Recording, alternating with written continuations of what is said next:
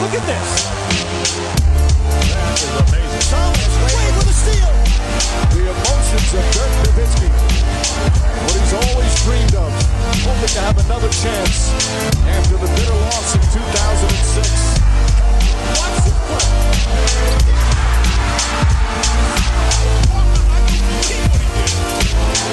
That is amazing. Hallo und willkommen zu Gut Next, dem deutschen Basketball-Podcast im Internet. Mein Name ist André Vogt. Und ich bin Martin Gräfe. Der Mann wollte in den Premium-Bereich, noch ist es nicht soweit. Er ist wieder frei empfangbar für alle hier. Und heute geht's nicht um äh, eine Division Preview oder ähnliches. Das haben wir alles schon gemacht. Das wurde gestern abgefrühstückt äh, mit, mit Dean Walle, der dann auf Pacific und Central äh, seinen Senf dazugegeben hat zu meinem. Heute kommt es zu dem ja, kontroversesten Podcast, den es so jedes Jahr äh, gibt hier bei Gut Next. Und ihr hört, äh, draußen stehen sie schon mit der Flex und versuchen hier reinzukommen, äh, um irgendwelche Insights zu kriegen in Sachen Gut Next, Stay Home, Masked Heroes. Das ist die Mannschaft, die ich zusammengestellt habe für das US-Manager-Spiel auf basketball.de. Sie treten an in der Division Gut Next Fantasy Palooza. Da können alle noch reinkommen, sind über 300 Leute da. Fantasy Basketball also.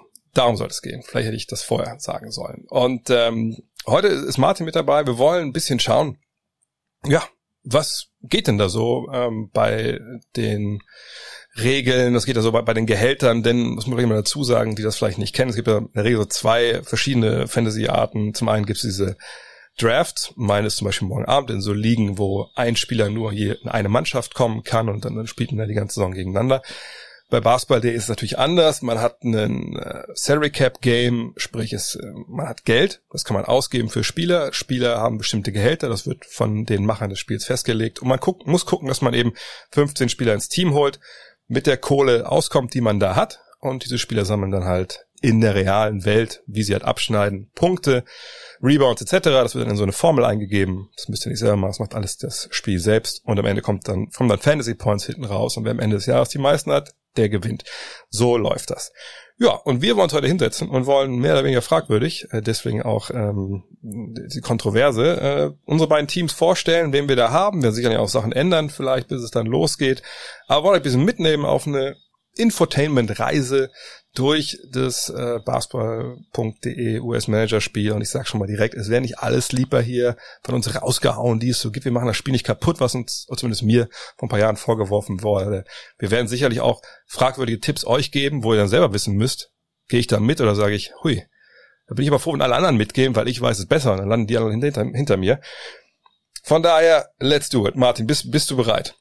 Ja, vielleicht habe ich auch nur Sleeper und die schlafen aber die ganze Saison Ja. und äh, verschlafen sie. Also da würde ich bei meinem Team jetzt auch nicht die Hand für ins Feuer legen. Also Also mein Klassiker beim Kicker-Manager-Spiel ist immer genau den Spieler zu nehmen, der dann im Jahr danach den Durchbruch schafft und dann in dem Jahr, wo ich ihn dann habe, halt, ja, eigentlich nur aber das dann lies mir doch mal dein Team vom vergangenen Jahr vor, dann würde ich ein paar übertragen vielleicht. So, das wäre hilfreich. Ich glaube, Ähm, vergangenes Jahr habe ich sogar äh, beim, beim äh, bei, bei Kicker, glaube ich sogar, habe ich sogar tough versagt, weil ich irgendwie, glaube ich, gar nicht angemeldet habe, wenn ich ehrlich bin. Äh, beim Basketball muss ich ehrlich sagen, äh, mache ich eigentlich jedes Jahr die gleichen Fehler. Äh, damit können wir gleich mal anfangen. Ähm, denn ich, ich sage mir immer, ich habe so ein paar Regeln im Kopf, die ich aber jedes Jahr wieder dann irgendwann wohlwollend vergesse und einfach nicht befolge. Zum Beispiel, ich will nur Starter haben. So, da, da komme ich irgendwann an den Punkt, das war dieses Jahr auch wieder so, wo ich dann sage, ja, das ist natürlich eine geile Regel, aber der Typ hier, der liefert gerade in der Preseason tierisch ab und der startet nicht, aber der wird schon seine Punkte machen. So, das ist schon mal der erste Fallstrick. Da weiß ich auch, bin ich auch dieses Jahr schon wieder drüber gestolpert. Dann will ich immer Leute haben, die irgendwie sich nicht verletzen. Ich will eigentlich keine Rookies haben. Kann ich direkt schon mal sagen, all diese goldenen Regeln habe ich alle gebrochen dieses Jahr. Auch weil ich es nicht ganz so leicht fand im Endeffekt, wie vielleicht in, in den Jahren vorher. Ich fand, es gab nicht so viele No-Brain, auch wenn ein paar wilde ähm, Gehälter dabei waren. Äh, wie war das bei dir? Du hast die letzten Jahre, glaube ich, auch Teams da gehabt. Äh, fandest du es schwerer, leichter, dieses Jahr dein Team aufzustellen? Nee, also tatsächlich musste ich mich an das äh, System erstmal gewöhnen, weil normalerweise bin ich auch wie du. Ich habe ähm, eine Liga mit ein paar Jungs, ähm, eine Zwölfer-Liga, wo es auch den Draft ab morgen gibt. Und das war für mich jetzt so eine neue Situation, dass ich da auf einmal diese 60 Millionen Euro habe und ich kann eigentlich jeden Spieler haben, den ich haben will, wenn er nicht zu teuer ist und in mein Budget passt. Das war ein bisschen neu und grundsätzlich war das gar nicht so einfach, wie ich äh, mir das gewünscht habe, muss ich sagen. Hat natürlich auch viel mit den Preisen zu tun, mit den äh, sogenannten Gehältern. Aber Team ist bei rausgekommen, die eine oder andere Position noch mit einem großen Fragezeichen dahinter, aber insgesamt könnte ich damit erstmal in die Saison gehen und auch arbeiten, würde ich sagen. Ja, das ist auch so das Stichwort, arbeiten. Das mache ich in der regulären Saison eigentlich relativ viel. Das machst du auch. Wir sind ja auch beide hoffentlich dann beide Saison dabei, wenn wir denn die NBA übertragen. Spoiler Alert ist immer noch nicht raus. Äh, stand diese Aufnahme. Ähm, und ich habe letzten Jahr eigentlich immer nur Team aufgestellt, gesagt, ich vertraue den Jungs, ruhige Hand. Also im Sinne, ich mache gar nichts mehr, weil ich einfach das einfach auch vergesse und die Zeit einfach nicht habe während der regulären Saison. Ähm, und dann, klar, wird das Team dementsprechend nach hinten durchgereicht, vor allem wenn es einen oder anderen Fletzen gibt. Ähm, aber es gibt dann doch eine Regel, an die ich mich halte und auch dieses Jahr gehalten habe, gehalten habe, soweit es geht. Ich möchte eigentlich immer so Spieler verpflichten, und das ist, glaube ich eine Regel, da kann man durchaus sagen, das ist eine, die sollte jeder ein bisschen befolgen. Ich möchte mal Spieler verpflichten, äh, das macht ja auch Sinn bei diesem Konstrukt, die halt vor dem Sprung stehen. Was meine ich damit?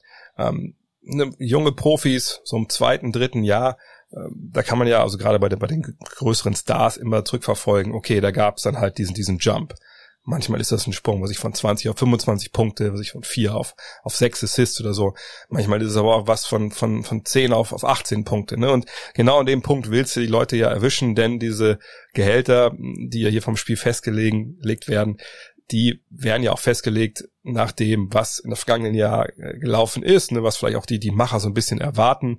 Äh, deswegen kommen manchmal auch relativ, wie gesagt, wilde Gelder zusammen, vielleicht bei Leuten, die letztes Jahr auch gar nicht gespielt haben. Zum Beispiel bei Kevin Durant ist klar, der kostet natürlich mehr als ein Rookie, der neuen Liga kommt, weil man einfach weiß, was der in der Vergangenheit schon geleistet hat. Und ähm, deswegen gucke ich halt immer, dass ich diese Youngster bekomme, zweites, drittes NBA-Jahr, wo vielleicht auch klar ist, dass der nächste Schritt kommt. Oder halt, wo auch Spieler vielleicht eine ganz neue Rolle haben, wo sie mehr spielen können, etc. pp.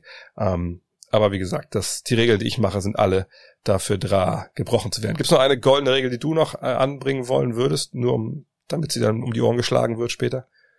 Regel würde ich dazu nicht sagen, vielleicht so ein bisschen Philosophie. Also ich bin da eher so der Pfennigfuchser. Ich bin so der, hm. der Kollege, der mit fünf Euro in den Supermarkt geht und äh, sich versucht, ein Abendessen für 7,90 Euro, also im Wert von 7,90 Euro zu schießen. Das heißt, ich gucke bei den, bei den Angeboten. Ich gucke, hm. was ist gerade ein bisschen unter Wert, wo ich, wo ich einfach sage, ja, eigentlich liefert der aber deutlich besser ab als der Spieler, der, der eine Million mehr kostet.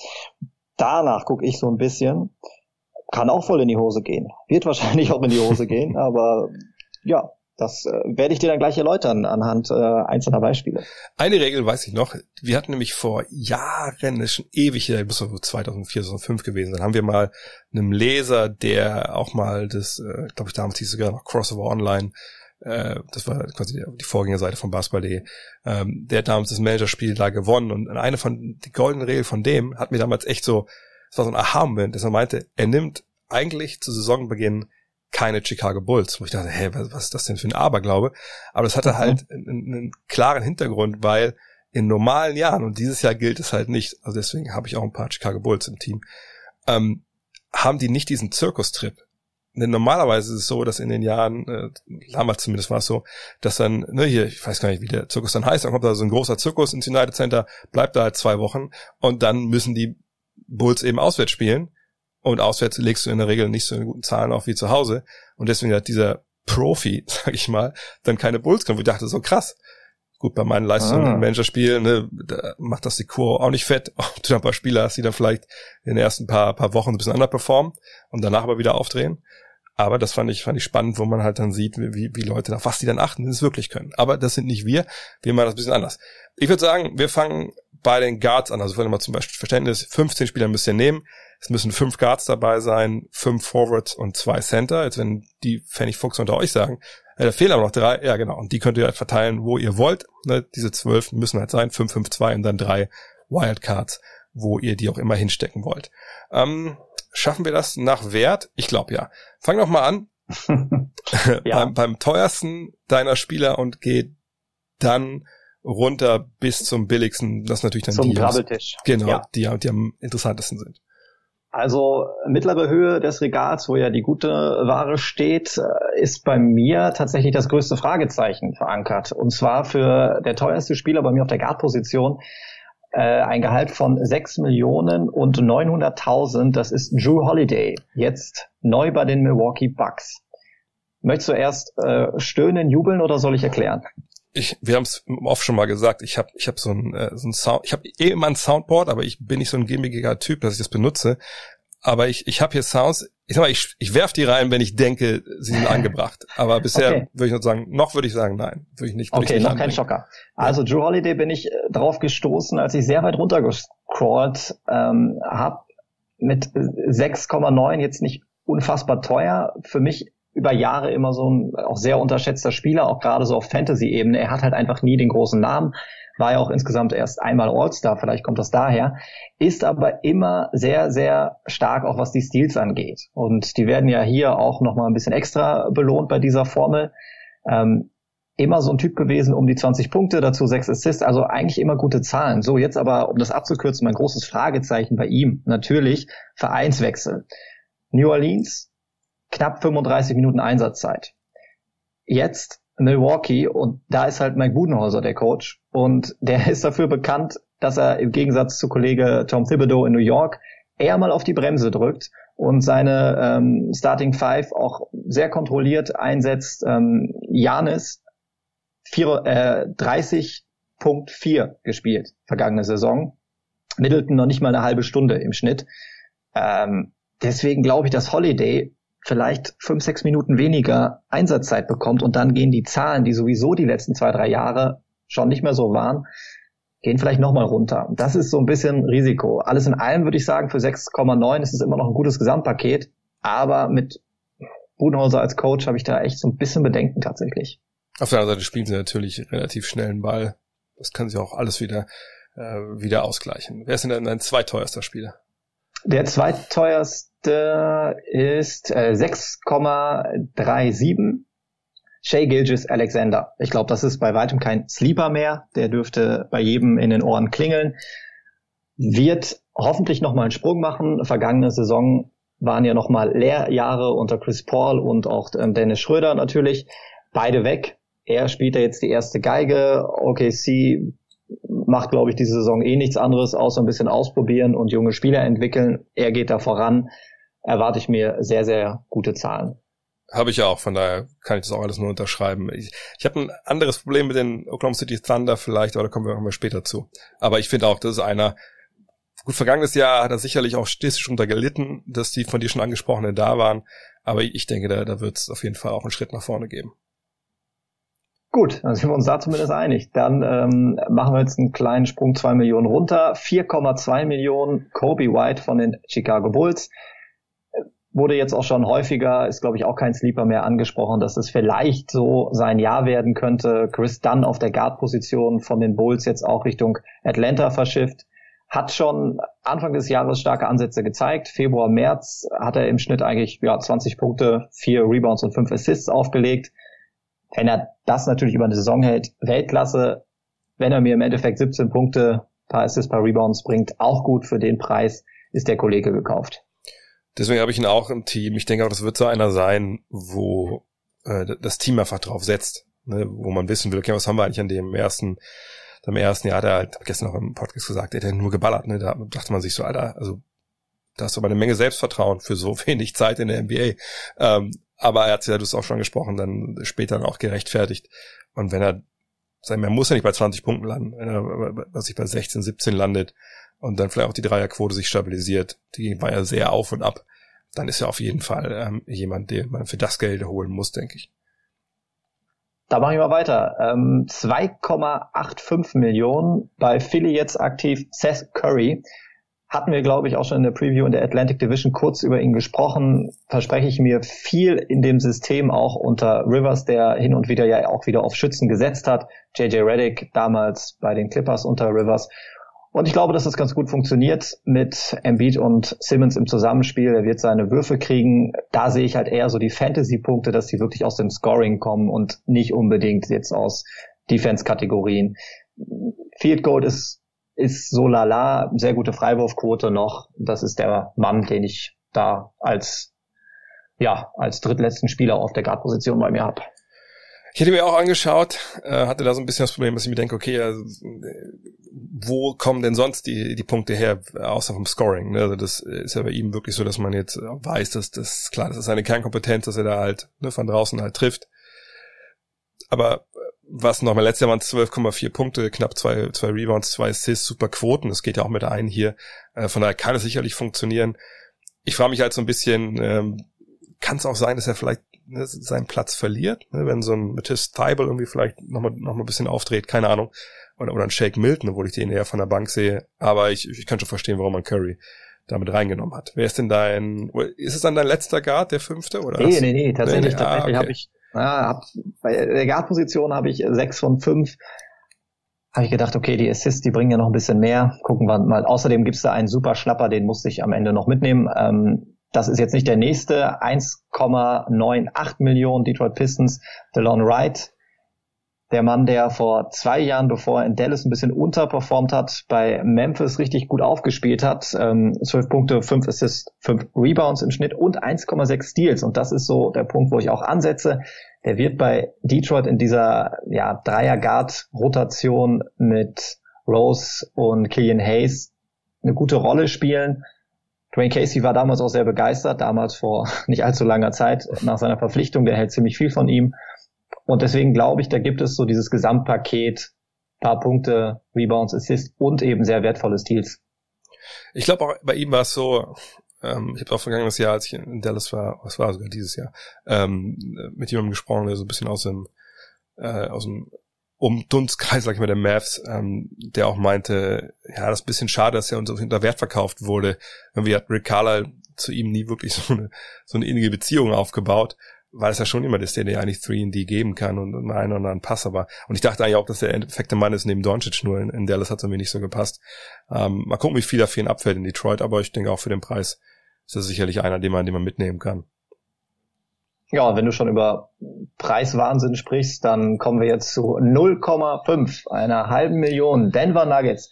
Facundo Campazzo, natürlich, den musste ich nehmen für das Geld habe schon ein paar Mal die Ehre gehabt, ihn kommentieren zu dürfen bei diversen Real Madrid-Spielen. Ist einfach ein Augenschmaus. Und was man bei ihm nicht vergessen darf, es ist nicht so wie viele Europäer, die dann nochmal in die NBA wechseln, die schon eine sehr, sehr erfolgreiche Karriere in Europa hinter sich hatten, dass der jetzt irgendwie 34 ist. Der ist 29 Jahre alt, schrägstrich jung, also wirklich noch in seiner Blüte. Und von den Zahlen her bei Real, ja, wenn der so 20 Minuten spielt, hat er eigentlich immer 10 Punkte, 5 Assists locker aufgelegt. Und das traue ich ihm auch zu, dass er vielleicht so an die 17 bis 20 Minuten bei Denver bekommt. Malone hat auch schon gesagt, dass, dass er so der, ja, einer der Top 5 Pick-and-Roll-Spieler äh, weltweit sogar ist. Also wenn der Coach schon so angetan von ihm ist und die Konkurrenz dann Monty Morris heißt, als Backup Guard, dann glaube ich, hat äh, Campazzo da gute Chancen.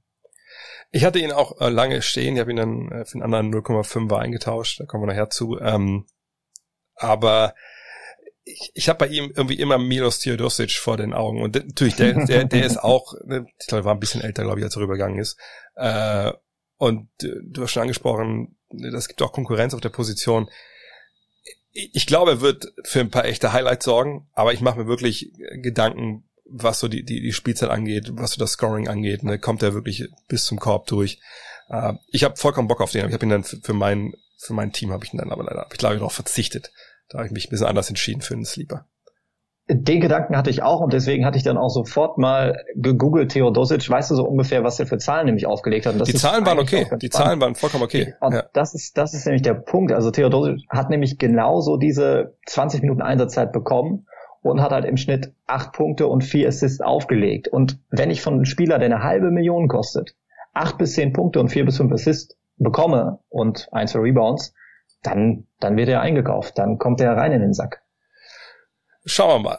Jetzt hast du noch einen Guard, hast du gesagt? Nee, das, das, das war jetzt äh, okay. finally. Das dann gehe ich jetzt, einfach mal gesagt, ähm, SGA und, und White, da, da gehen wir ja konform. Ich habe auch noch jemanden, der preislich zwischen den beiden lag und, und eigentlich so, wie gesagt, meine, Hauptregel natürlich vollkommen stützt, ähm, eben junge Spieler, die den Sprung machen.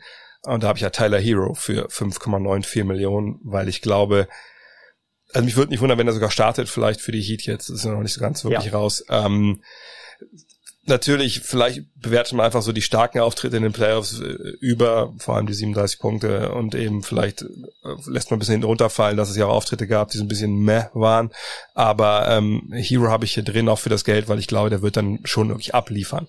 Ähm, Wäre ein bisschen blöde, wenn er irgendwie jetzt nach Houston geht, via Trade oder so, aber selbst da glaube ich, also der, der ist jetzt da. Und das ist ja, schon ein paar Mal auch gesagt, ich glaube, die Rookies vom vergangenen Jahr mit der Bubble, mit den zwei Unterbrechungen jetzt quasi, zwei Offs, die sie hatten vor dieser Saison, ich, ich glaube, die sind ein bisschen reifer, ein bisschen weiter, als vielleicht dann äh, Spieler normalerweise in dem Alter sind. Äh, von daher habe ich Hero da äh, mit reingenommen. Ja, habe ich nichts zu meckern. Also bei Hero glaube ich auch, dass er Starting Five spielen wird. Kendrick Nunn wird auf jeden Fall auch nochmal Minuten einbüßen, denke ich, obwohl er auch eine ziemlich starke Saison gespielt hat. Aber gerade jetzt auch so die Preseason und der ganze Hype um ähm, Tyler Hero, das glaube ich, kann man schon mal machen, das Geld. Ja, und da sprichst du, ich, ich ziehe den jetzt mal vor, obwohl er billiger ist als jemand anders, den ich habe, aber du hast den Namen schon genannt, Kendrick Nunn habe ich auch mit drin und da habe ich echt Bauchschmerzen mit. Also da habe ich um überlegen, ob ich vielleicht wirklich da irgendwie die 1,05 Millionen spare und mir da Campazzo noch reinstelle, weil ich frage mich, wenn ich Hero hab, kann den Nunn abliefern. Andererseits, mhm.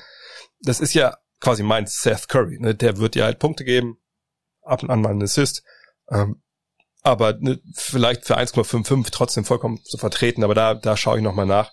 Ähm, ich kann mir vorstellen, dass es so ein bisschen, ich will nicht sagen, dass es eine Eintagsfliege war, was er gebracht hat, ähm, aber er ist natürlich auch schon ein relativ alter Spieler und B, gesagt, weiß ich nicht, ob er nicht wirklich dann spielzeittechnisch hinunterfällt, ähm, eben weil Hero sich entwickelt. Gut, Goran Dragic, der wird sicherlich auch ein bisschen lockerer angehen jetzt früh in der Saison nach der kurzen Pause, aber da muss ich nochmal wirklich in mich gehen, ob ich einen damit reinnehme. Ja, ja, sehe ich ähnlich. Also hatte ich ja schon angesprochen gerade. Ich glaube, dass bei ihm so ein paar Minuten wegfallen werden. Heißt aber nicht immer, dass das dann äh, deutlich schlechter sein muss. Ne? Ja, ja. Und wer weiß, vielleicht wird er getradet und dann hat er vielleicht eine Rolle, die, die eine ganz andere ist. Der Mann, den ich dazwischen habe, und da muss ich sagen, die Amerikaner nennen das ja äh, Drinking the Kool-Aid. Ne? Ich bin ja voll auf dem Bandwagon. Ne? Habe ich noch eine miese Metapher, die ich bringen kann. Ähm, Taylor Horton Tucker. Ich, also ich, ich, ich, ich weiß, ich weiß halt nicht, ob ich da nicht wirklich komplett jetzt, äh, aber ich war schockt, dass der 2,12 Millionen Dollar kostet. Dann dachte ich mir, äh, wann haben sie denn die Preise gemacht? Haben sie die Preise nach der Preseason gemacht? Kann es ja auch nicht sein. Das war ja schon vorher online. So, aber wenn ich in der Preseason den, den Jungen sehe, und ich sehe, dass der einfach mega abliefert. Und es sind, weißt du, es gibt natürlich diese, diese Preseason Heroes, ähm, die mal ein Spiel haben, wo irgendwie alles reinfällt und beim Gegner, keine Ahnung, aber dann die zweite Fünf noch auf dem Feld. So, und wenn das ein Spiel gewesen wäre, wo der irgendwie abgeliefert hat, okay. Ne, oder ein Spiel, wo LeBron und Davis nicht dabei waren, wenn er da abliefert, auch okay. Aber der hat nun mal, aber wirklich in jedem Game abgeliefert, was sie jetzt hatten. Und ähm, wie gesagt, da war nicht, nicht LeBron und Davis noch mit dabei. Ich glaube, bei dem Einspiel gegen die Suns äh, war es dann auch so, dass die beiden ein bisschen so mehr oder weniger nur die, die Zuschauer gewunken haben auf dem Feld, die gar nicht da waren. Ähm, aber gerade jetzt auch im letzten Spiel, ähm, wo sie dann ihre, ihre 25, 30 Minuten auf dem Feld standen, die beiden Superstars, und das vielleicht schon ein bisschen so in die richtige Rotation gegangen ist, die man erwarten kann, da hat er halt auch zwölf Punkte, zwei Assists und zwei Rebounds aufgelegt und einen Stil. Und denke ich mir so, okay, und das waren gute Quoten. Ähm, habe ich ein bisschen Bauchschmerzen, weil er gleich Position spielt, ähm, wie eben KCP und, und vielleicht auch ähm, Schröder dann neben LeBron. Klar, war Schröder im letzten Spiel dabei? Nein. Ähm, von daher, ja, ne, da, da, muss man abwarten. Aber ich fand einfach, der war einfach zu gut und hat auch in jedem Spiel abgeliefert und das ist dann einfach ein Risiko, was ich eingehe. Zwar kein 0,5 Millionen Risiko, aber ich weiß auch nicht, der Junge kann einfach spielen. So, und von daher glaube ich, dass er es auch zeigen kann dieses Jahr. Ich glaube, du hast vielleicht sogar auf der Konkurrenzposition noch Wesley Matthews vergessen, der, glaube ich, da auch noch einen Anspruch ja. hat. Und äh, ich muss ganz ehrlich sagen, dass ich genau auch in dieser Saison, in diesem Dezember, dass ich eigentlich sehr, sehr wenig auf die Preseason Games setze. Ja. Natürlich auch in Verbindung, dass die Saison eigentlich ja gefühlt gerade erst zu Ende gegangen ist. Du hast es ja auch schon angesprochen, dass wahrscheinlich auch die Superstars im Dezember, Januar so die ein oder andere Pause auch noch kriegen, wenn sie gerade länger in den Playoffs ähm, aktiv dabei waren. Und deswegen würde ich das alles nicht so überbewerten, wofür diese Preseason Games aktuell ganz gut sind. Natürlich kann man sich auch mal so Würfe, also so ein bisschen Technik angucken. Wie sieht denn der Wurf von Lamello Ball aus? Oder auf sowas kann man natürlich achten. Also wenn da jetzt einer die Freiwürfe ähm, mit beiden Händen von unten wirft, ja gut, dann weiß ich nicht, ob ich ihn picke.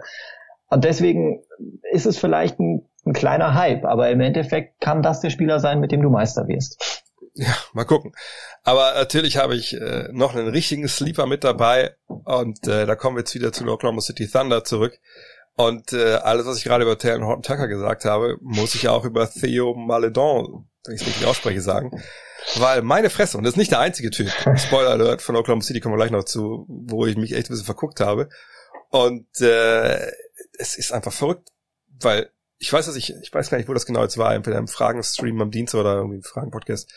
Da habe ich mal nach, nach ihm gefragt, wie ich dachte, so, ja, mit der Arbeit von ihm bin ich wirklich nicht so richtig vertraut. Ich wüsste jetzt nicht, dass ich irgendwo mal gesehen hätte, dass er mega durchstartet. Und dann gehe ich dann nach dem Stream mal online, guck drauf und denke, oh, da hast du gerade aber scheiße erzählt, so der startet ja momentan richtig durch.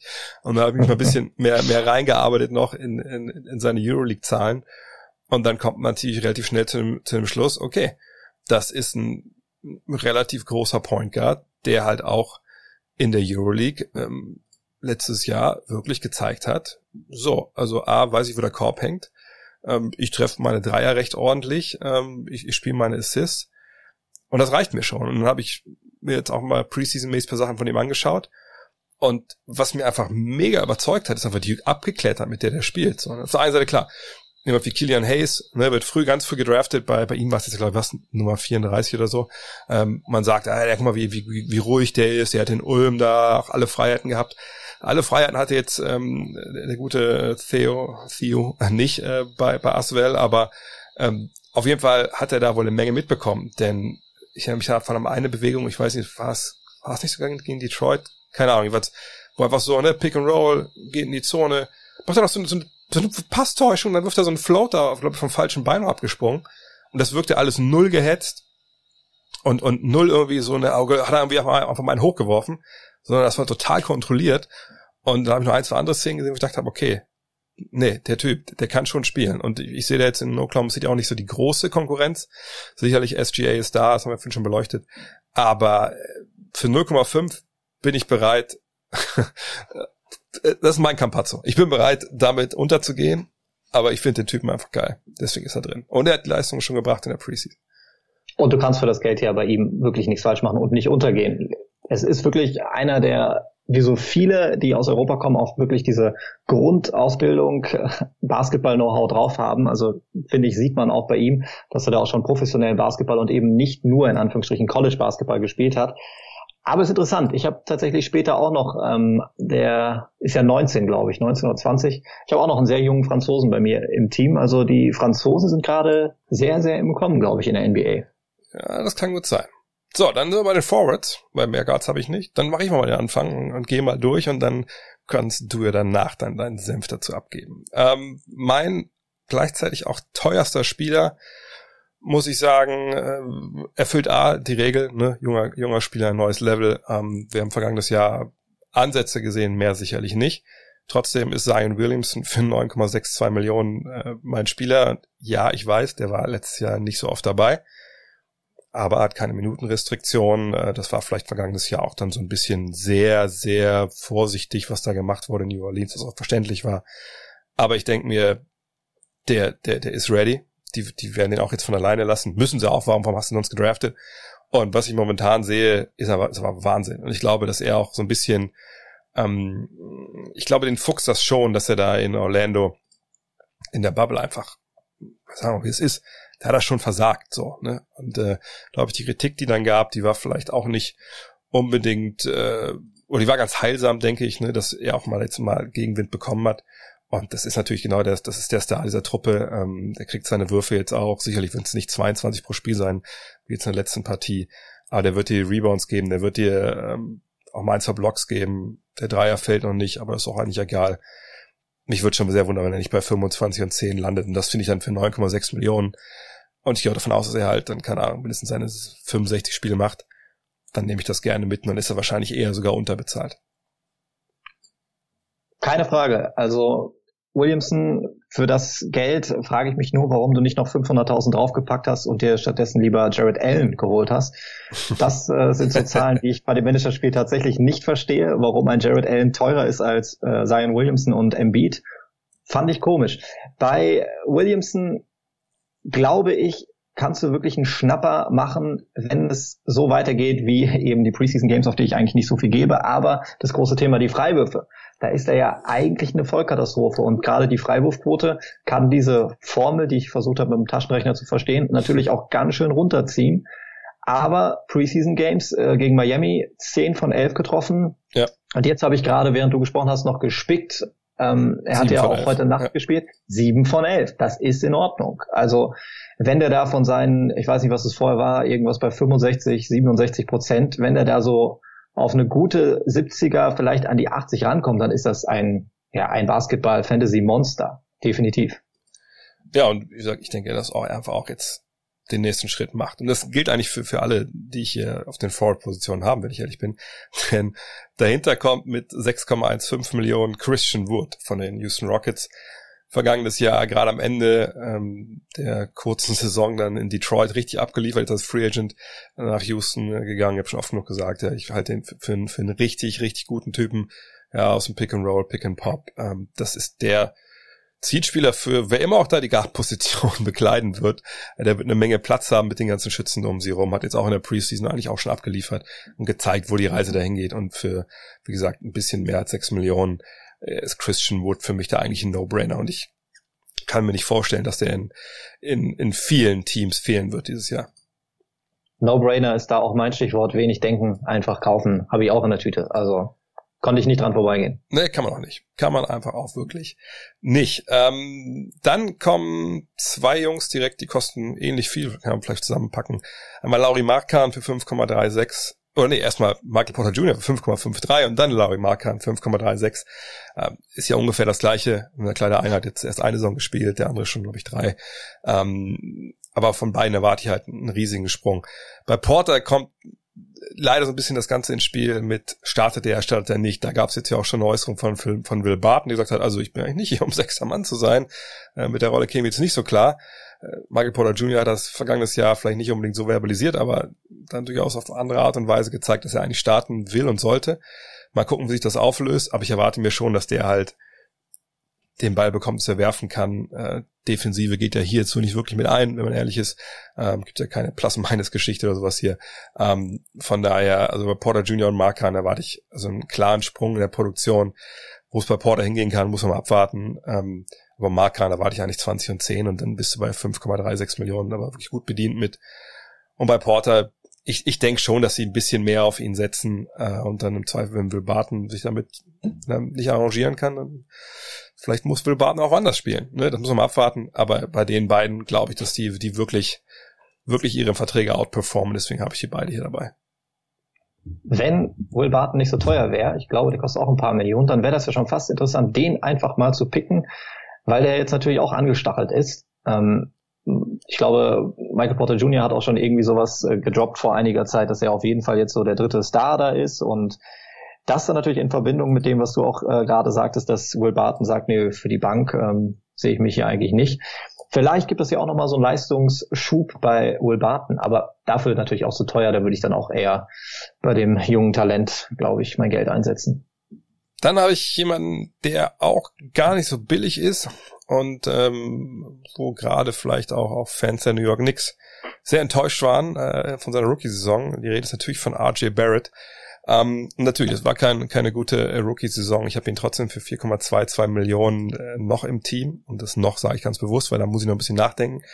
Ähm, aber ich weiß nicht viel über Basketball, aber ich weiß, Steve Nash hat Ahnung davon. Und Steve Nash ist nun mal sehr nah dran an RJ Barrett auch gesagt, ne, hey, ich kenne den Vater, ich kenne den Jungen, der Junge arbeitet sich den Arsch ab, der wird besser werden, da mache ich mir gar keine Sorgen.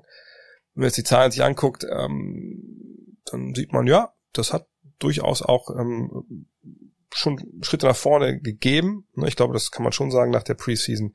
Äh, und wir haben es ja auch besprochen bei der Preview of the Atlantic Division. Also Tom Thibodeau, äh, der wird schon irgendwie auch mal hoffentlich ein paar Youngster einsetzen. Und bei, äh, äh, beim Kollegen Barrett weiß ich auch nicht unbedingt, wem er dem da jetzt vorziehen sollte. So, und die Zahlen waren jetzt auch alles okay.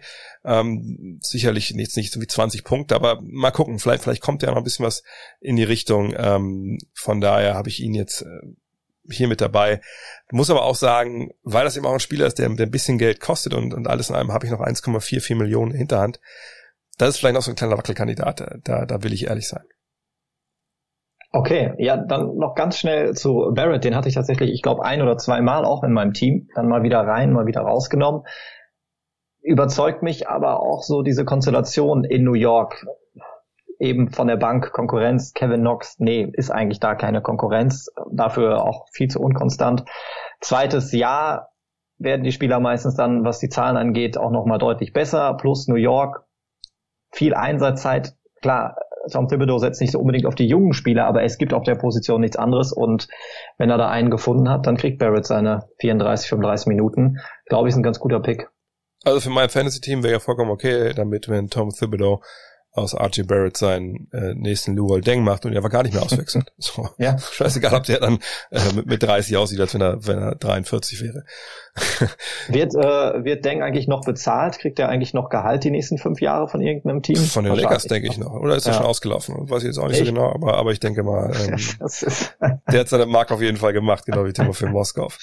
Ähm, ja. Das war jetzt 4,22 Millionen. Dann sind wir jetzt bei meinen beiden letzten, ich mache die auch wieder zusammen, weil das sind zwei Rookies und auch da wieder verstoße ich gegen meine eigenen Regeln, aber andererseits, wo haben mich denn meine Regeln früher hingebracht? Auch nicht wirklich weit nach vorne. Ähm, und zwar einmal für 2,2 Millionen Devin Vassell von den San Antonio Spurs. Mhm. Hat echt abgeliefert. Von Spiel zu Spiel jetzt in der Preseason. Auch da muss man sagen, ja, Popovic nicht unbedingt bekannt dafür, seine Youngster viel spielen zu lassen. Aber das ist halt ein Typ, der hat äh, wirklich auch Basketball spielen gelernt und der, der bringt halt sein Ding. Ähm, und vielleicht erstmal nur Vassell. Ist das auch einer, wo du denkst, oh, kann man ruhig ein Risiko eingehen für 2,2 Millionen? Tatsächlich ist Vassell einer von sehr, sehr wenigen Rookies in diesem Jahrgang, der nicht so stark sein soll, über dem ich ja schon so ein bisschen was gelesen habe und auch so nachgedacht habe, ob das so einer für meine Fantasy-Teams ist, weil das glaube ich, das ist, glaube ich, ein Basketballstreber, der sehr gut zu den Spurs passt, der wirklich so die perfekte Grundausbildung mitbringt, einen guten Wurf von außen hat, gepaart mit vernünftiger Defense und Defense als Rookie gewährt dir Spielminuten. Wenn du nicht verteidigen kannst, wirst du als Rookie auch ganz schnell wieder ausgewechselt. Und das bringt er schon mal mit. Und deswegen ist das, finde ich, ein sehr, sehr interessanter Typ. Ja, und ich, ich der kommt ja aus dem System, ne, in, in Florida State, wie gesagt, wo der Ball viel geteilt wurde, ne, wo der Ball auch lief, wo du Basketball spielen lernen musst und deswegen haben sie ihn ja auch genommen. Ne? Die, die picken ja auch nicht so einen Spieler einfach, einfach nur so aus dem Blauen hinaus. Von daher, und der wird 3D und vor allem jetzt in der Preseason fand ich halt sehr positiv. Es waren jetzt nicht nur so die Punkte und vielleicht mal ein paar Rebounds, sondern waren ein paar, mal ein paar Assists, aber ein paar Steals. Aber ich glaube, das ist ein sehr, sehr solider Mann. Mein Sleeper bei den Forwards, der kostet jetzt zwar eine Million und äh, als, als die Draft kam, musste ich mir erstmal 15 Mal den Namen durchlesen, um wirklich zu wirklich den richtig auch aussprechen zu können.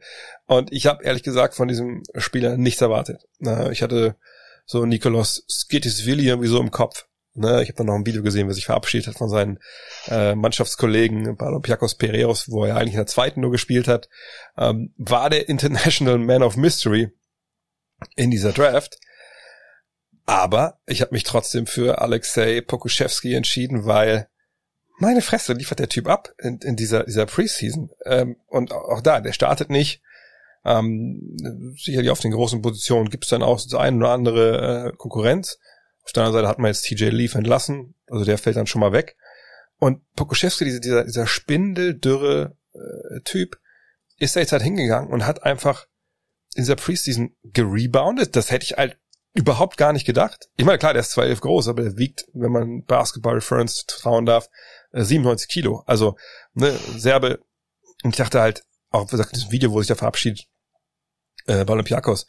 Und das, da fand ich auch, ist bestimmt ein guter Typ und so, aber ich dachte, der ist, der ist viel zu dünn und die fressen den auf in der NBA und jetzt liefert der halt ab. Und von daher, ich will ihn mal in meinem Team haben. Also auch, der, auch bei dem Bandwagon habe ich extra nochmal gewunken, dass sie anhalten kurz und bin da halt draufgesprungen, weil er einfach einfach abgeht und und äh, ganz ehrlich, das habe ich auch glaube ich in der Preview gar nicht so ähm, auf dem Schirm gehabt, aber wenn Pokuschewski und wenn Maledon beide so funktionieren, meine Fresse dann, hat dann Sam Presti diesen, diesen Sommer einfach mal wieder, äh, diesen Sommer, der keiner war, äh, abgeliefert. Nicht nur die ganzen Draftpicks sich gesichert, sondern auch zwei solche Jungs. Vielleicht sitzen wir ja auch in zwei Monaten und sagen, oh, das war eine Preseason für die Ewigkeit und eine Saison für die Tonne, aber bis jetzt, ich bin echt super angetan Und äh, so ein bisschen die Probleme mit Turnovern hat, Pokuschewski sind mir ziemlich egal. Ich glaube, der wird seine 20 Minuten kriegen. Dann wird er vielleicht so, so, so Ahnung, 8 und 8 oder so abliefern. Und das ist mir aber vollkommen egal. Ich will auch den in meiner Truppe haben. Okay, du bist auf jeden Fall mittlerweile ein großer Fan der äh, OKC Thunder. Ähm, interessant. Pokuschewski, glaube ich, ist noch vielleicht ein bisschen zu jung. Also, was heißt zu jung, aber in Verbindung auch mit, mit seinem Körperbau, der, ich glaube, der braucht noch ordentlich Muskeln. So, vielleicht so ein bisschen wie, wie Janis, als er damals in die NBA kam. Das wird er wahrscheinlich nicht hinkriegen, so einen Körperbau. Das äh, gelingt den wenigsten. Aber der, der muss, glaube ich, für die NBA noch ein bisschen draufpacken. Also natürlich, Riesentalent für die Zukunft. Ist der 19 oder ist der 18? Irgendwie so, ne? Äh, der ist, weil ich habe so hier aufgesucht, der ist 18 noch. Der wird am ah. 26. Dezember wird er 19, okay. Ah, okay, ja gut. Dann ist ja nicht mehr ganz so weit, dann muss ich ja schon noch ein Geschenk für ihn kaufen.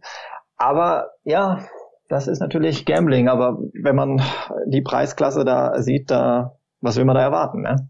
Ja. James Harden kriegst du nicht für das Geld. Das nee, das stimmt. So mein Hot Take. Dann mach direkt weiter mit, mit deinen Forwards. Wir hatten jetzt ja keinen gemeinsam, kann das sein? Doch, Christian Doch. Wood hat. Ach, Christian Wood, genau. Aber dann genau. gehen wir da durch, durch deine forward -Riege. Hast du dein, dein Geld ganz gut investiert in die Flügelposition, würde ich sagen. Ja. Oder da steckt bei dir so das, die meiste Kohle auf. Das ne? stimmt, das stimmt. Hm, ich glaube vielleicht, wenn ich es überschlage, bei mir Guards oder, naja, fangen wir mal an. Da ist tatsächlich auch mein teuerster Spieler, den ich habe in meinem Team. Das, ähm, da haben wir 8,18 bei den Clippers. Paul George. Paul George kann man natürlich drüber streiten. Das ist jetzt auch kein Spieler mehr, wo man sagt, uh, der ist aber jung, der entwickelt sich. Was sich aber bei Paul George sehr wohl entwickeln kann und auch wird, das ist die Einsatzzeit vergangene Saison kam er aus dieser Schulter-OP. Das ist jetzt alles wieder voll in Ordnung. Ähm, 29 Minuten hat er nur gespielt. Die Jahre davor, ich glaube drei oder vier Jahre zuvor, hat er immer im Schnitt zwischen 35 und 37 Minuten gespielt. Das blüht ihm wahrscheinlich jetzt auch wieder. Das heißt, da werden seine Zahlen automatisch ein bisschen hochgehen.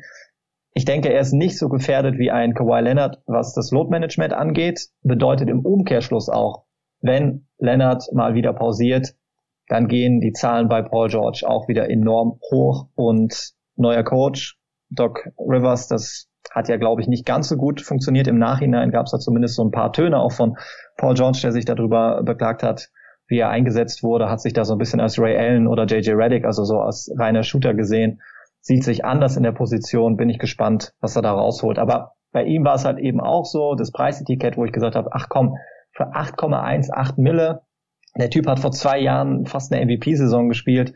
Warum nicht? Ja, kann ich nachvollziehen. Ähm, kannst direkt weitermachen. Gut, dann ein junges Talent, aber auch schon performt 7,62 Millionen New Orleans, Brandon Ingram.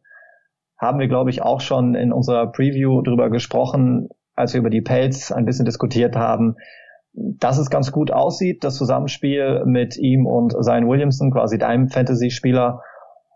Und ich denke, der wird, der wird eine Saison haben, so wie vergangene Saison, und damit bin ich mehr als d'accord. Ähm, da sehe ich jetzt keinen anderen bei den Pelz, der außer sein oder Brandon, der da so die Zahlen abliefern wird und für das Geld kann sich auch noch weiterentwickeln, ist jung, glaube ich, ist auch fairer Preis. Auch da, bin ich ehrlich, äh, kann ich gar nicht großartig äh, irgendwie dran, dran meckern. Von daher. Dann mach es nicht. Dann mach es nee, nicht. Mach ja nicht. Kommen wir jetzt zu drei Spielern, die deutlich weniger kosten. Ich will nicht sagen wert sind, weil vielleicht sind sie sehr, sehr wertvoll.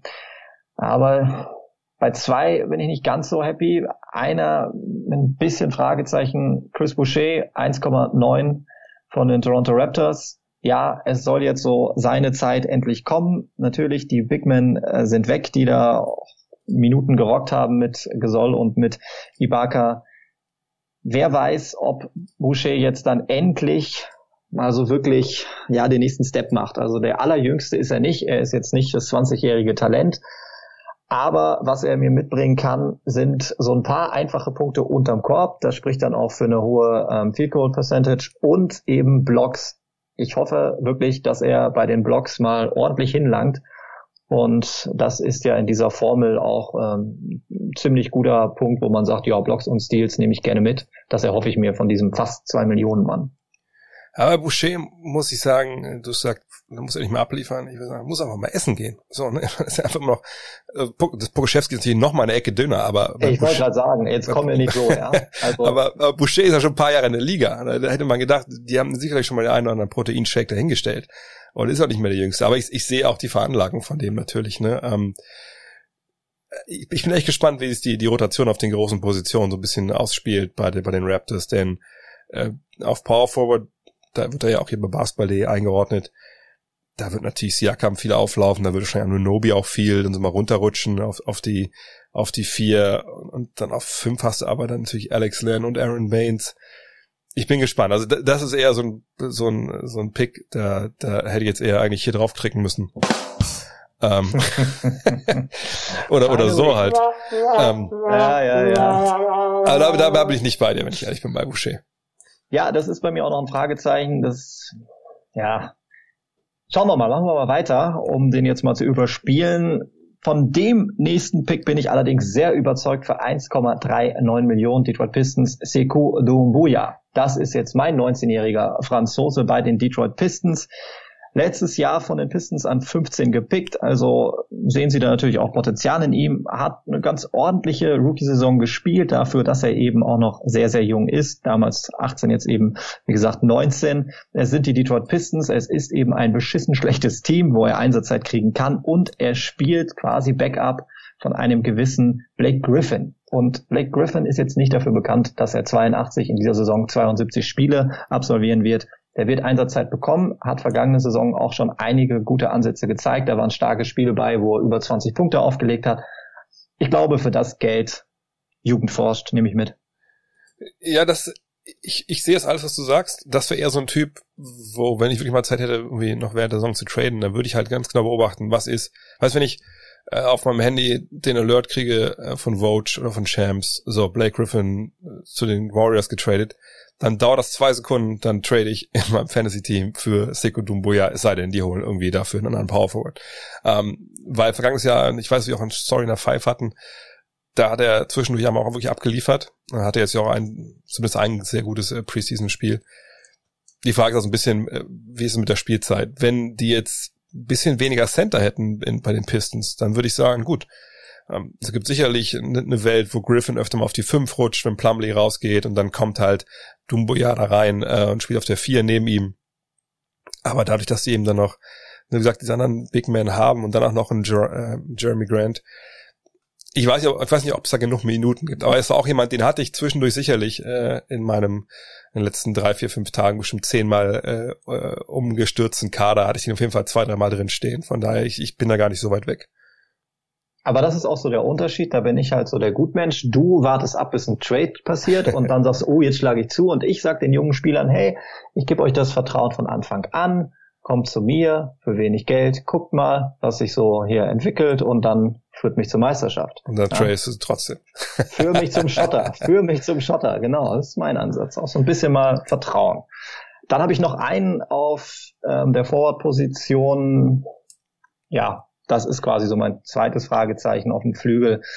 Derrick Jones Jr. für ein bisschen mehr als eine Mille. Jetzt bei den Portland Trailblazers wird da wahrscheinlich in der Starting Five auch stehen, hat äh, Terry Stott schon gesagt. Das bedeutet erstmal überhaupt nichts. Also es ist egal, ob du deine Minuten von Anfang an ähm, dir quasi arbeitest oder ob du am Ende auf dem Platz stehst. Ähm, das ist eigentlich egal. Aber er wird zumindest erstmal spielen hat ein ganz gutes Ansehen, glaube ich, auch im Team und ja, überzeugt halt eben durch die Athletik, wovon ich mir dann natürlich so Defense-Statistiken auch verspreche. Und der ist sehr stark aus dem Feld mit über 50 Prozent, ähm, die er da in der Karriere ähm, als Schnitt hat.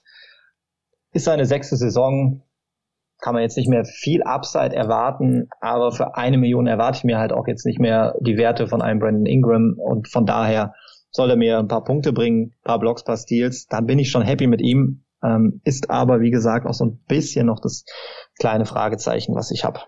Aber der Positiv ist, dass er zumindest startet. Auf der anderen Seite, ähm, der Wurf war bisher echt, puh, da war nicht viel los. Ne? Letztes Jahr 28 Prozent und Ja, aber der muss ja nicht werfen können, wenn er von der Drei-Punkte-Linie auch abspringen kann. Genau, dann, dann, dann Ding also, ist Ding Dank. Das stimmt schon, das ist schon richtig. Ähm, ja, ich weiß nicht, da, da bin ich jetzt nicht ganz so bei dir. Ähm, aber er startet. Das ist, ist schon mal eine Menge wert. Und wenn man natürlich mal schaut, wer da mit ihm startet, dann äh, werden sie zum Endeffekt klar, McCollum und Lillard sind. Ich denke mal, Covington wird dann äh, auf der vier starten, der fünf ist ja dann relativ egal, ob es ähm, dann jetzt ein Nurkic oder, oder ein Kante damit drauf ist. Wahrscheinlich wird es immer Nurkic sein, natürlich. Ähm, dann hat er sicherlich genug Chancen, gerade so mit Cuts, wenn Nurkic drauf ist, dass er vom Backdoor geht und so, oder auch mal einen Lob kriegt. Kann ich schon sehen. Ich, ich warte da, da war allerdings jetzt nicht so, nicht so den riesen, den riesen Return, endlich, äh, ehrlich gesagt. Das erwarte ich auch nicht. Also, auf Flügel habe ich eben noch so ein bisschen Bauchschmerzen, weil ich eigentlich auch ganz gerne noch RJ Barrett irgendwie einfließe. Also muss ich mal schauen, ob ich da nochmal umstelle, ähm, ob ich da noch was gedeichselt kriege. Aber das wären meine Forwards und da würde ich sagen, gehen wir mal zu den Big Men, zu den Centern. Genau, ähm, mach da direkt mal weiter. Ja. Apropos Big Man, fand ich sehr interessant, dass, äh, hast du das jetzt mitgekriegt, Shaquille O'Neal hat sich sehr darüber echauffiert, dass Leute von Big Man sprechen, auch wenn sie über Anthony Davis sprechen. Aber Shaq hat ganz klar gesagt, nee Leute, Anthony Davis kann auch Power Forward spielen und Big Men sind verdammt nochmal Center. Siehst hm. du das auch so? Nee, eigentlich nicht. Aber gut, ich meine, was, was so Position oder so, oder solche Bezeichnungen für, für, für Spielergruppen angeht, da, da ist ja eh nichts mehr wahr. Also ich weiß schon, dass das für viele auch in den USA, aber Big Men wirklich nur Center sind. Aber im Endeffekt hat sich ja so verändert äh, in den letzten Jahren. Da würde ich jetzt gar nicht irgendwie, irgendwie sagen, dass das Shaq da auch so oldschool ist. Ich glaube, es war eher so in den 50er Jahren, 60er, 70er, dass man halt nur äh, von Center als Big Man gesprochen hat. Also das weiß ich nicht. Shaq hat ja manchmal immer, immer alle paar Jahre mal so eine Ansicht drin, wo man ein bisschen, bisschen zuckt. Und das ist dann vielleicht auch so ein Ding. 50er Jahre, das ist noch ein bisschen vor meiner Zeit gewesen. Da, ja, ja, ich, ja. da konnte ich noch keinen Korbleger links. Einige sagen, den kann ich immer noch nicht, aber doch, den habe ich drauf. Ähm, Center. Der teuerste, ich habe insgesamt drei Center, der teuerste kostet 7,51. Das ist die Andrew Ayton von den Phoenix Suns. Ähm, ich verspreche mir von Ayton eigentlich einen Schub durch eine Verpflichtung und das ist eben Chris Paul der jetzt bei Phoenix spielt. Aiden eigentlich schon vergangene Saison echt gute Zahlen aufgelegt mit 18 Punkten, 11 Rebounds und 1,5 Blocks, darf man auch nicht vergessen. Ist ein Center, der einigermaßen auch passabel wirft von der Freiwurflinie, 75 Prozent nehme ich damit. Und dieses Chris Paul-Ding ist für mich so der Punkt, wo ich sage, der, der wird einfache, einfache, ja, vielleicht Ellie Hoops kriegen, so ein bisschen Chris Paul, Lob City-like der wird profitieren, dass, dass da Platz ist, weil eben Devin Booker und Chris Paul auch werfen können. Ich glaube, der wird einfach eine richtig starke Saison spielen. Das Einzige, nehme ich dir vielleicht nochmal vorweg, falls jetzt gleich Kritik kommt, was ich verstehen kann. Das Einzige bei die Andrew Ayton ist ja, wenn man mal so ein bisschen von dem von dem Parkett ein, zwei Schritte weg macht, dass er ja außerhalb des Platzes so ein bisschen Disziplinprobleme haben soll, dass ihm jetzt auch wieder nachgesagt wird, dass er nicht so hundertprozentig fit zu sein scheint, nicht ganz in Form, ja, vielleicht auch mal eine kleine Tüte raucht oder, also das ist natürlich so ein bisschen Kritikpunkt. Tüte rauchen ist ja nicht mehr illegal. Das, das kann er jetzt ja auch von Adam Silvers Gnaden machen, wenn es in seinem Bundesstaat erlaubt ist. Ähm, ich hatte ihn, ehrlich gesagt, äh, auch als einer auf der Liste, der wirklich eine, nochmal einen nächsten Step machen kann. Ähm, allerdings, du hast schon angesprochen, so ein bisschen die wie soll man es nennen, Disziplinlosigkeiten oder Sorglosigkeiten. Ich meine, je nachdem, vergangenes Jahr das Dopingvergehen, da muss man schon eine Menge machen, glaube ich, um von der NBA beim Doping erwischt zu werden. Ähm, aber ist ihm nur passiert. Ähm, dann hat er lange gefehlt, dann hat er aber eigentlich gute Zahlen aufgelegt. Ich, ich bin gespannt. Ich habe es, glaube ich, gestern auch im, im Pacific Division Podcast gesagt, dass äh, ich denke, zum einen, das kann so genauso sein, wie du sagst. Ne? Chris Paul geht hin, nimmt ihm da seine Fittiche und, und entzündet ein bisschen das Feuer an ihm. Kann aber auch sein, Chris Paul kommt dahin, schnauzt ihn zweimal falsch von der linken Seite an und der, der zieht sie irgendwie zurück, wie manche Big Men ja so sind.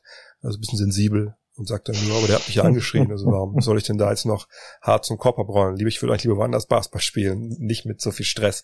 Ähm, aber ich, ich denke, das ist schon jemand auf jeden Fall für den Preis, den kann man da mitnehmen. Ja, aber sensibel bin ich auch. Also wenn ja. du vielleicht nachher als Fazit über mein Fantasy-Team jetzt hier voll herziehst, dann mache ich den Rechner aus und setze mich erstmal aufs Sofa und weine. Also ja, Hauptsache, Hauptsache der Podcast dann schon im Kasten. Ja, ja ich glaube, die Blöße gebe ich mir nicht, dass ich jetzt gleich einfach anfange zu weinen, nachdem ich dir jetzt Mason Plumley vorgestellt habe. Für 1,8 habe ich den nämlich als nächsten von den Pistons. Plumley, ja, Konkurrenz, Jalil Okafor. Ich glaube, das ist jetzt äh, nicht Gold gegen Platin. Ich glaube, da sind jetzt nicht beide die überragenden Center, die die Pistons da gerade aufweisen. Aber Plumley ist für mich zumindest so ein Typ, der der, der rockt dich jetzt nicht komplett an einem Abend mit irgendwie beschissener Freiwurfquote. Aber das ist so einer, der auch mal einen Assist aus dem Ärmel schüttelt, der, der kann dir auch mal als Center drei, vier Assists bringen, ein paar Rebounds, paar Punkte, also so dieses Gesamtpaket. Komplett unspektakulärer Spieler, muss man auch nicht gerne zugucken. Aber am Ende des Tages zählen halt dann doch die Zahlen und ja, ich glaube, die können bei Plumley jetzt, wo er eine andere Rolle hat, als er die hatte in Denver, kann es einigermaßen laufen für das Geld. Ja, ich habe ihn auch bei mir im Team. Ähm, ist gar mein teuerster Center. Ähm, weil, ich meine, er startet jetzt da. Da müssen wir auch mal jetzt von ausgehen. Ähm, es gibt ja man seine Karriere schaut, ähm, Jahre, da hat er auch schon mal gestartet, ähm, ist schon ein paar Jahre her, damals in Portland zum Beispiel, ähm, oder auch danach ähm, Portland und, und Denver so ein bisschen. Und da kann man davon ausgehen, dass er dir schon so ein, ja, vielleicht keinen richtigen Double-Double geben kann, wenn dann eh natürlich nur einen sehr, sehr niedrigen Double-Double, aber so, so neun und neun äh, plus ein paar Assists, das kann er eigentlich ganz gut. Plus vielleicht, gut, letzten beiden Jahre war es mit den Blocks nicht so weit her. Ähm, also sagen wir mal, sagen wir mal, kriegst 9 und 9 plus plus 2 Assists. Mit einer Wurfquote, die überragend ist und einer Freiwurfquote, wo du denkst, ja, das ist nicht so geil, aber ich glaube, das kommt schon hin für, für den Preis so. Ne, das muss man auch mal in der Relation sehen. Ähm, deswegen sagt man ja, oh, er ist gar nicht mein teuerster das Ich habe noch einen, der ist 12, oh. äh, 120.000 Dollar oder Euro äh, teurer. Und da mache ich mal weiter. Ähm, weil man anders ah, warte, warte, warte, warte, warte, warte. Ja. Ich muss, ich muss einmal noch, äh, ein Spieler habe ich noch und ich muss noch was zu du den Freiwürfen. Ja, ja, halt. Drei Center. Ja. Ja, sicher. Äh, ich muss noch was zur Freiwurf, zur Freiwurfquote sagen. Bei der Freiwurfquote, was man nicht unterschätzen darf im Fantasy Game, wenn da sowas steht, sowas Abschreckendes wie 53 Prozent, ja, dann ist das abschreckend bei Zion Williamson, bei Antetokounmpo, bei Spielern, die halt über sieben Würfe nehmen. Aber wenn ein Center ein bis zweimal pro Spiel an der Linie steht, dann sind 53 Prozent, mein Gott, das passiert dann halt mal. Also es kommt halt auch immer auf die ja. Anzahl an. Plumley ist halt einer, der steht, das habe ich nochmal extra nachgeschlagen äh, im großen Lexikon, der steht zweieinhalb Mal pro Spiel an der Linie. So what? Tut einem nicht weh. Von daher Freiwürfe immer nicht nur auf die Prozente gucken, sondern auch auf die Anzahl. Mein Tipp. Und dann mein äh, letzter Tipp für alle, die es richtig wild haben und gambeln wollen, so wie ich. 1,48 Millionen, da ist er, mein Knickerbocker Nerlens Noel. Hatten wir auch schon in der Preview darüber gesprochen, dass es immer noch so das Fragezeichen gibt, wie geht Tom Thibodeau in New York mit Mitchell Robinson um und seiner Einsatzzeit und hat Mitchell Robinson wieder Foulprobleme? Ist da ja auch ein Kandidat, so wie in Memphis Jaron Jackson Jr., die auch ganz gerne mal schon im dritten Viertel fünf Fouls haben. Schlägt da vielleicht die Stunde, die Minute von Nerlens Noel, wenn er bei den Knickerbockern vielleicht bei den Knicks so 20 bis 23 Minuten kriegt, dann ist das ein Spieler, den ich für das Geld auch gerne habe. Gute Field Goal Percentage und Defense Stats. Aber nochmal, es kommt halt auch drauf an, was macht Thibodeau mit Robinson und was macht Robinson mit seinen Händen im Gesicht vom Gegenspieler. Dann könnte es eine ganz gute Saison werden von Noel. Ja, deswegen habe ich ihn, ich hatte auch, ich hatte sogar Robinson auf der Liste und dachte ich immer so, okay, aber wer spielt wirklich viel? Ähm, und bei Noel habe ich immer so das Problem, dass der natürlich offensiv eigentlich keine Daseinsberechtigung hatte, seit er in die NBA kam, außer halt ne, Athletik. Und äh, jetzt kann man sagen, der andere Center, den ich noch habe, der hat auch defensiv keine Daseinsberechtigung. Aber wie gesagt, das ist ja, fällt ja kaum ins, ins Gewicht bei, bei diesen, diesen Fantasy Games. Ähm, deswegen ist Enes Kanter für mich jemand, wo ich sage, ah, ja. Ja, mein Gott. Was kostet der denn? Was kostet der? Der kostet 1,96. Oh. So, und jetzt kann man sagen, ja, du mit deinen ja. Billo-Centern, aber bei Enes Kanter weiß ich halt, dass A, der Typ genau mhm. weiß, wer er ist. So, der weiß, ich komme rein, ich hole Offensiv-Rebound, ich krieg den Ball im Low-Post, ich, ich murmel die Murmel da vorne rein und hinten sage ich, ja, für jeden Punkt, den ich gemacht habe, könnt ihr drei machen. Äh, aber ich bin auch gar nicht so lange auf dem Feld. aber er liefert halt ab. Ich finde, ne, der, der gibt dir halt, wenn er 20 Minuten aufs Feld kommt, dann kannst du davon ausgehen, dass der dir auch wirklich auch fast vielleicht ein Double-Double halt bringt. So, ne? Das ist einfach einer, der, der hat echt große Anlagen. Wenn man sich mal erinnert damals, der, der kam ja nach Kentucky ne, als einer, wo man dachte, alter, krass, ne, wenn der jetzt, der wird richtig durchstarten, so. Und dann kann er nicht spielen, ne, weil er Kohle schon bekommen hat in der Türkei und ist dann irgendwie alles ein bisschen doof gelaufen. Und dann kommt er in die Liga und hat dann so zwei Jahre in Utah, wo es nicht so ganz läuft. Und dann aber auf einmal, ne, darf er ran und dann liefert er die eigentlich immer. Das heißt immer, aber ne, also die ganzen Jahre danach, egal wo er dann war, da waren natürlich auch viele Trades mit dabei, die Zeit in Oklahoma City, war ja auch schon in New York. Und aber das ist, eigentlich ist das ein, ein wandelndes Double-Double. Immer so in 20, 25 Minuten. Und ich glaube, dass auch Yusuf Nurkic, natürlich ist das der Starter, der wird auch die meisten Minuten sehen, aber ich denke einfach, und weil die kennen ihn ja auch da. Ne, letztes Mal, als er da war, hat er seine 22 Minuten bekommen. Das war 2008, 2019 in Portland, hat er auch seine 13 und, und 9 im Endeffekt aufgelegt. Mit einem Assist, mit guten Wurfquoten. Freiwürfe trifft er gut für einen Big Man. Und ich will mit ihm, ich will nicht Meister, ich will nur Fantasy-Punkte. Mhm. Und dafür ist Enes Kanter für mich einfach äh, vollkommen der Richtige. Bei Kanter hat man immer so ein bisschen das Gefühl, dass er wirklich nur für sein eigenes Fantasy-Team spielt, wo er sich selber im Team hat und auch genau. aufgestellt hat. Weil halt wirklich, also du kannst, du hast es ja auch eingeleitet wunderbar mit äh, Spiel keine Defense. Also das ist für ein Team, wo der gerade auf dem Platz steht, ist es halt nicht so wertvoll wie für den Fantasy Manager, der zu Hause vorm Rechner sitzt. Also ja, von deswegen, also von daher ist es äh, wahrscheinlich ein sehr sehr cleverer Pick von dir, Dre. Ja, doch. Lass uns doch abschließen, weil gleich spielen deine Fohlen und da äh, musst du natürlich los. Ähm, mein VfL spielt ja erst morgen meine Wölfe. Äh, hast du irgendeinen Super Sleeper, also wirklich so unter einer Million, wo du noch so ein bisschen on the fence bist, wie Amerikaner sagen, ein bisschen unentschieden und denkst, Alter, zieh ich den noch mit rein, zieh ich den nicht mit rein? Rede ich mir das ein, dass er gut ist? Oder habe ich da wirklich jemanden, den vielleicht noch kein anderer wirklich auf der, auf der Liste hast? Hast du einen Namen noch? Jein. Also, es ist vielleicht kein super Sleeper, aber ich glaube, das ist so einer, der, der so einen kleinen Hype nochmal entwickeln kann, der so für zwei, drei Wochen Gesprächsthema in der NBA ist von den Boston Celtics, äh, Peyton Pritchard. Weil es und den jetzt halt einfach schon relativ viel auch gibt, dass Marcus Smart halt so der Riesenfan von ihm ist und das ist so ein Typ, der sich halt voll reinschmeißt und einen ganz guten Wurf hat. Kostet, müsste ich nochmal gucken, irgendwas bei 0,64 hatte ich bei mir, glaube ich, auch schon mal im Team. Also da ist natürlich die Frage, in Boston ist die Guard-Position ja eigentlich gut besetzt mit Kemba Walker, aber das ist das große Fragezeichen, wie wird überhaupt die Saison von Kemba Walker laufen? Stichwort Verletzung, wann kommt er zurück, wie kommt er zurück, wie wird er herangeführt an das Team? Dann haben sie ja natürlich einen super Trade gehabt jetzt, ähm, ein super Signing mit Jeff Teague, der wird die Aufbauposition dann da bekleiden. Marcus Smart kann da spielen. Ich glaube trotzdem, dass da Minuten abfallen werden für Pritchard und ja, mal schauen, was da drin ist. Also Pritchard ist jetzt nicht so der super, super Sleeper, aber finde in der Region auch ein sehr interessanter Spieler. Ich habe einen super Sleeper, ähm, wo ich sagen muss, ich bin echt so kurz davor. Wie, wie, wie, wie geht der Spruch immer? Uh, ready to risk everything. Und es ist Aber halt, heißt, heißt, ist es nicht der, dein Teamname generell, wenn ich mir so deine Teams, äh, deine Spieler so anhöre? Ja, wahrscheinlich muss ich den Namen nochmal ändern.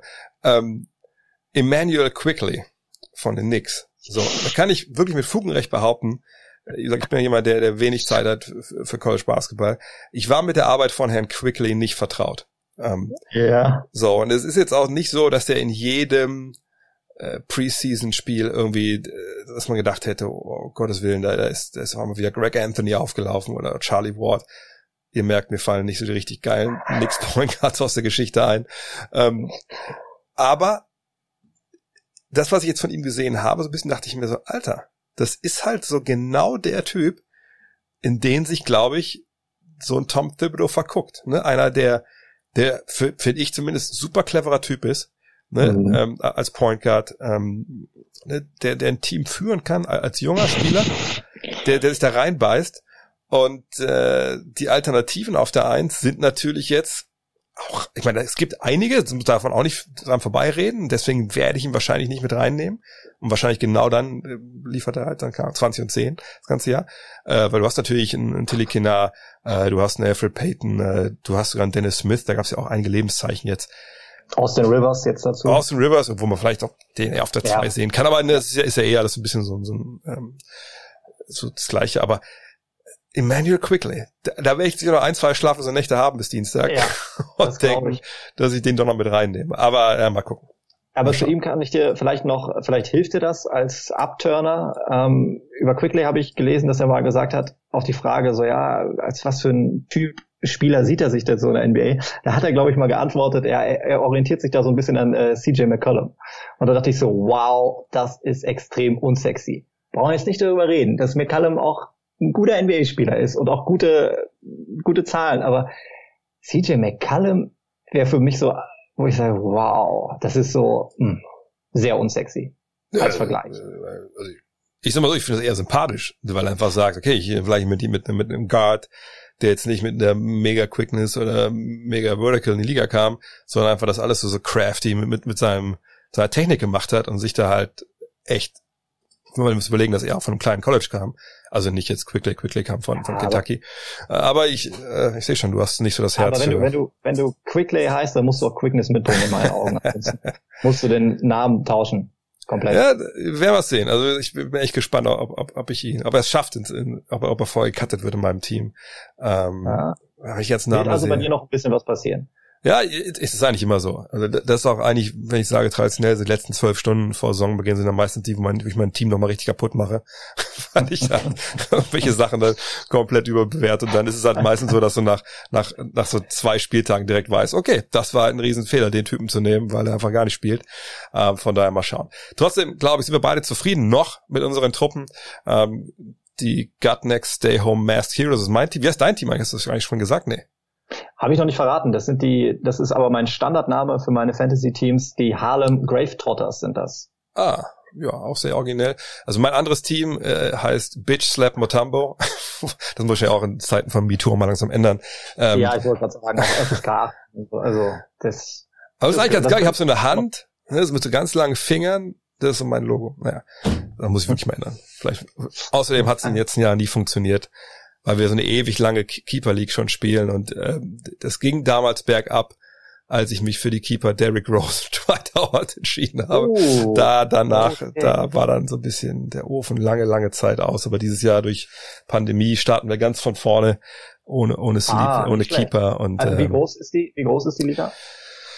Ich würde mittlerweile fast schon sagen zu groß, weil ähm, die Fantasy Freak Show, so heißt sie. Ähm, das ist, ich war ja lange noch Commissioner, aber ein bisschen auch irgendwann auch abgegeben habe und seitdem jagt da ein Skandal den nächsten leider.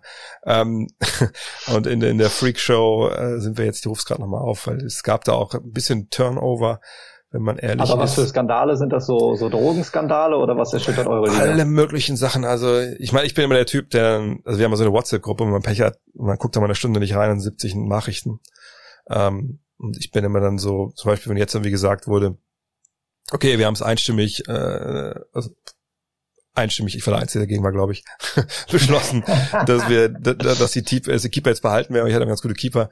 Äh, und dann schreibe ich dann immer nur solche Sachen wie die Fantasy-Saison 2020, 2021 hat ihren ersten Skandal. Dann schreibe ich erstmal nichts, wie 30 andere Leute sich dazu äußern. Aber wir haben halt zwölf Mann äh, in der ähm, in, in, der, in der Liga. Und wir haben, was wir uns rechnen, nochmal, 1, 2, 3, 4, 5, 6, 7, 8, 9, 10, 11, 12, 13, 14. Du musst 15 Spieler draften.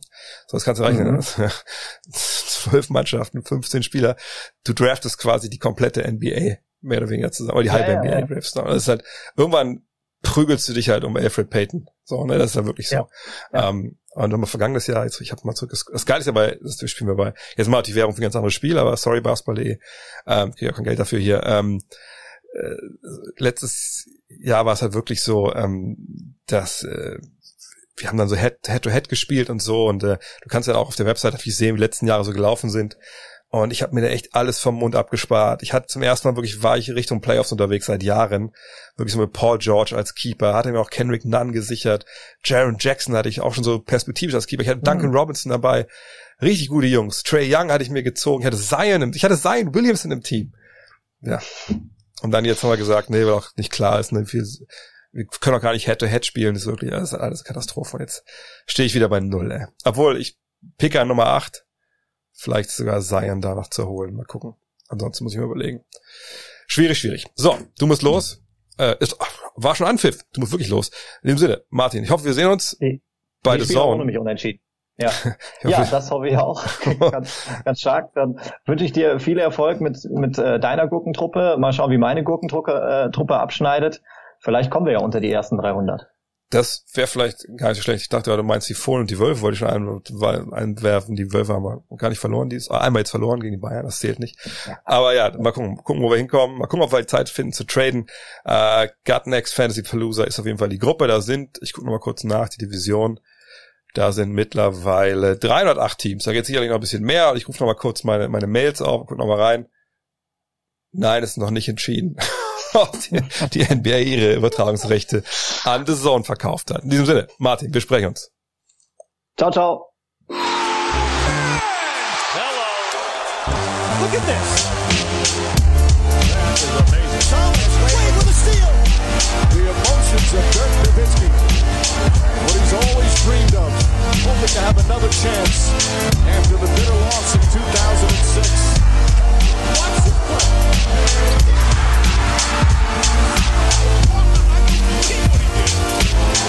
That is amazing.